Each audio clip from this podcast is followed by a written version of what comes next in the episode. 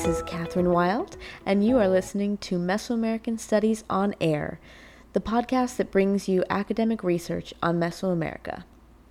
In this first podcast, I'm going to be giving you a brief introduction to Mesoamerica what the region encompasses, what cultures live there, when they live there, and a lot more that you'll need prior to the rest of the episodes coming out this season. In this podcast, I'm going to be conducting interviews with academics, scholars, archaeologists, art historians, linguists, talking about their research on Mesoamerica.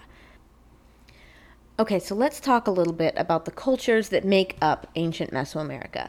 Now, this is a really hard episode to explain uh, virtually or on air because it's really hard for me to explain to you where all of these things happen without a map. So, if this is your very first time uh, looking at Mesoamerica or listening to Mesoamerica, do me a huge favor. On my website, I have a blog post where I talk about Mesoamerica, the different cultures that live there, when, and a little bit about the geography. That's going to be really important. So if this is an intro to you, go ahead and take advantage of that. Look into that.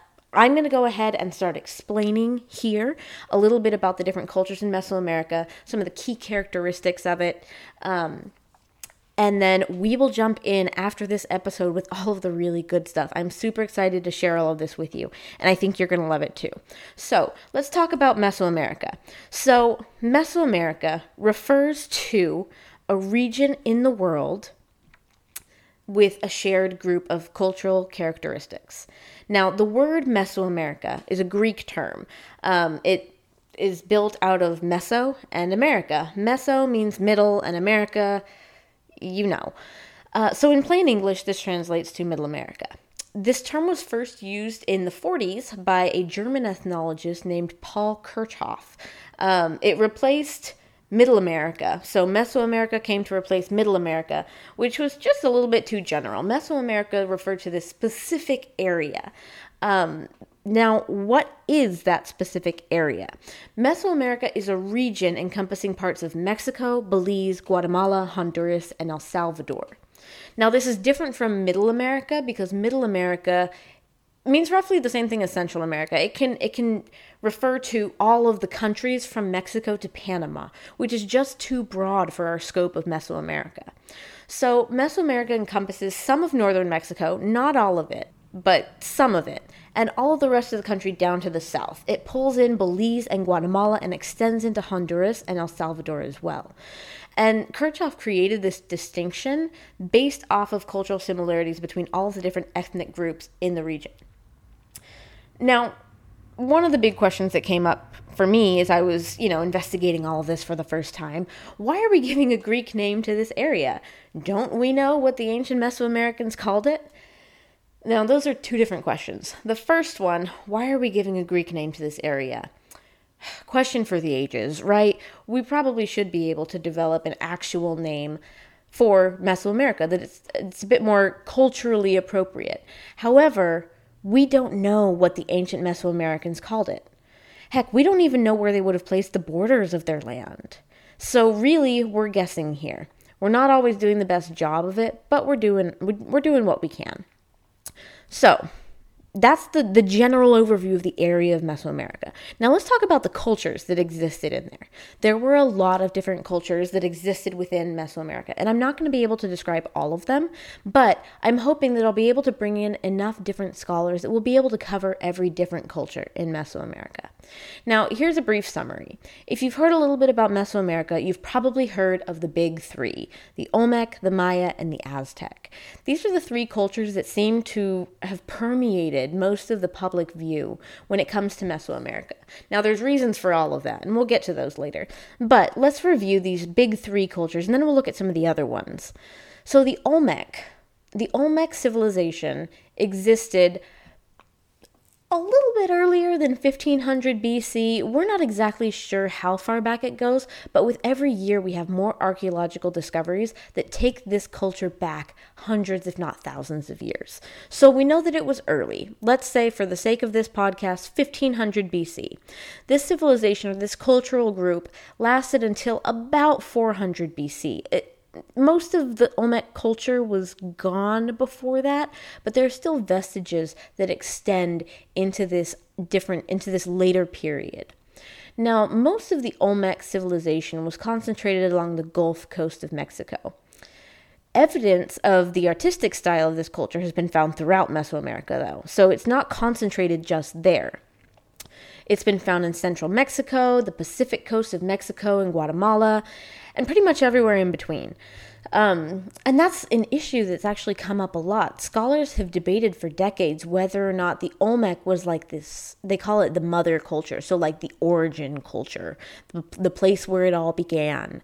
Um, or if it was what we call a sister culture, if it was a culture that developed alongside others and for some reason just is the one that we recognize most today. Um, so scholars have gone back and forth about this forever. And there's a lot of evidence for and against each one.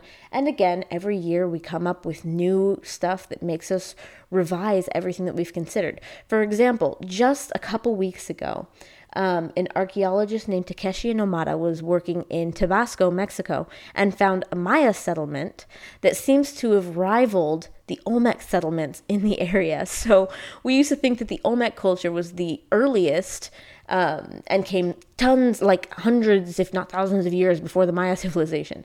Um, and with this new find that uh, Takeshi has had, they're dating this site to even earlier than the Olmec site of La Venta, which was kind of the latest, the latest uh, outpost of the Olmec culture. Um, so this is completely rewriting everything we know and kind of going to refute that whole mother culture idea and tending to favor more of a sister culture, showing that these cultures were living side by side. Now, I just mentioned the Maya. This culture also is a little hard to date originally. We have place the beginning of the Maya culture also in that early time period. And again, we keep finding more evidence that it began even earlier than we expected. But, anyways, the Maya are the culture that you could say last the longest on a generic timeline. If you go, for example, to Mexico City, uh, they have a map that shows the timelines of all the different cultures. And while some of the cultures tend to start late and end early, or start late and end late, um, the Maya just kind of, their line on the timeline just keeps going. um, and there's a lot to that. But essentially, the Maya existed. Um, as they were throughout most of the known history of Mesoamerica. Um, around 1521 AD, that's the date currently accepted as the end of the Spanish Aztec War, when the Spanish assumed control of Mesoamerica. Um, so that's kind of where I've put the end of this timeline for now. But it's important to remember the Maya still live today. That is very important. I also have a blog post about that, so go check it out. Um, the Maya culture lived in eastern Mexico, so what's known today as the Yucatan Peninsula um, and Chiapas. Um, they lived in Guatemala, Belize, and parts of Honduras and El Salvador. Uh, so they extend along the eastern portion of Mesoamerica. Now, the last member of our big three, the Aztec. The Aztec came into the picture pretty late. They're pretty pretty much the latecomers onto the scene, but they established themselves fast and they grew fast. Something about the basin of Mexico. Um, so the Aztec came onto the scene around 1100 AD, and by the time that the Spaniards arrived, they had pretty much established themselves as the numero uno inside of Mesoamerica. Um, they were also known as the Mexica. That was their name for themselves. They came in as a wandering group of people, established themselves on an island in the middle of Texcoco Lake, and quickly became the dominant group in the basin of Mexico. And they created and established an empire that extended throughout all of Mesoamerica and even a little bit beyond. So, those are our big three Olmec, Maya, Aztec. Now, just remember the names and some of those uh, caveats. Aztec, the name that they called themselves were Mexica. Um, for the Maya, we say Maya when we're talking about the culture, and Mayan with an N when we're talking about the language. And Olmec, just remember that we're not really sure exactly what that referred to, and we don't want to lump too much under the name. Now, what are some of the other lesser known but just as important civilizations or groups? The first one I'm going to talk about, and there are a ton here, guys, again, but the first one that I'm going to talk about are the Teotihuacanos. This group formed a huge city in the basin of Mexico, just to the northeast of Mexico City. This city grew to be the largest in Mesoamerica in its time. It first began to grow a little bit before the turn of the BCAD break, so a little bit before uh, what we know as year zero, um, and grew and became a huge superpower ending somewhere between 550 and 650 AD. So there was about a six to seven hundred year period of time in which Teotihuacan was growing and spreading. Like the Aztec, Teotihuacan became a huge empire, although empire isn't the right word for it. Teotihuacan became a huge influence in Mesoamerica, and their trade routes extended again all the way down through the eastern and western portions of Mesoamerica. A later culture in the basin of Mexico, just to the north of Mexico City, was the Toltec. Now, the Toltec culture was centered in what is known today as the state of Hidalgo. It's known for, or it was known by the Aztec as a culture of great artisans and craftsmen. Um, the Aztec aspired to be like the Toltecs, they wanted to be just like them. Um, we don't know a ton about them, but we know that, I mean, they did create some pretty cool stuff. Another group just to the east along the upper Gulf Coast of Mexico appears to have been influenced by both central Mexico and the Maya. These were the Huastec. Now, the Huastec people they came onto the scene during the late classic and post classic period. So we're talking like 700 to about the conquest period. Um, very little known, but they've produced some very interesting and beautiful things, including a um, an inscribed pectoral made out of conch shell that's just beautiful. There's quite a few of them.